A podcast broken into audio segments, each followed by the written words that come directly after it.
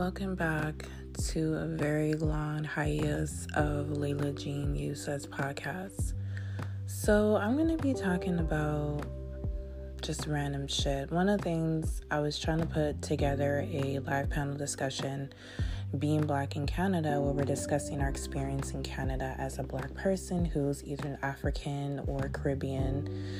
And um, one of the things I wanted to go over is, you know, the microaggression, the systematic systematic healthcare and racism in Canada, the misconception in Canada.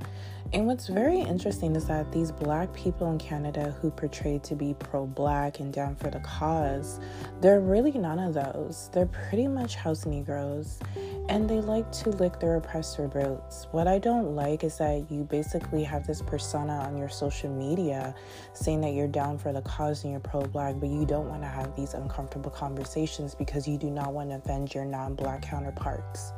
So let me ask you a question. Why the fuck are you literally misleading and putting a fucking fake persona? My fucking our our fucking black trauma is not for likes and following. And not to mention, you're really starting to come off, you know, Martin Luther King, in my opinion.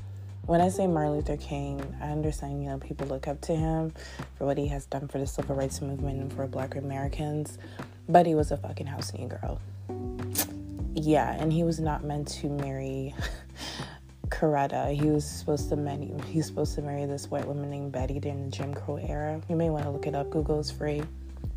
Another thing I want to say is that um, when I asked you to be part of the panel, I can understand everybody's schedule is busy. You have school, you have work, you have kids, you have a lot of personal shit, which is understandable. But don't fucking tell me and say that, um, I'm taking a break from it right now, so I don't want to do it. Yeah, you're taking a break because you're taking a break being black. There is no break being a fucking black woman or a black person. You come on fucking TikTok boasting yourself that, oh, I'm down for the cause, I'm down for talking all this shit. But yeah, you're just fake as fuck. The only person that I see who has been consistent who they are off social media on is fucking Taylor, and I have so much respect for her. Another person that I really want to discuss. And since it's Women's um, History Month, the two women that I'm going to be talking a little bit about is Lex Scott. She is the co founder of Utah's Black Lives Matters chapter, which I only support.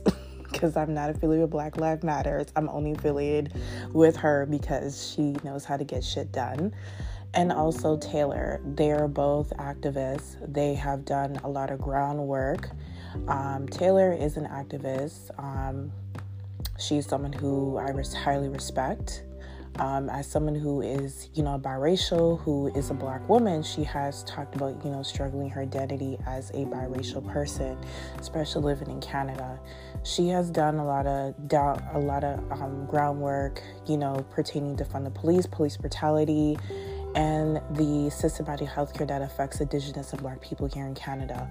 Lex Scott is another woman, Black woman, who definitely is a definition of pro black who actually embodies of you know black liberation who is someone who literally fights for black people fights for all black people as well especially taylor these are the two women that i respect and i i would love to interview lex scott and Taylor in the same room because these two women embody the essence of blackness, the essence of, you know, activism, the essence of just being real and raw. But I just want to ask you this question What are you doing? Here's the thing like, I understand we are going through a lot of shit in life you know, and I get it. But do not portray yourself as something on social media if you're not, if you're not willing to have these uncomfortable conversations.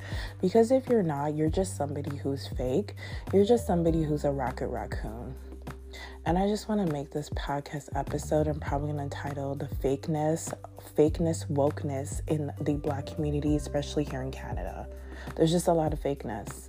Don't to be on TikTok. TikTok, yes, TikTok, saying that, "Ooh, I'm I'm woke.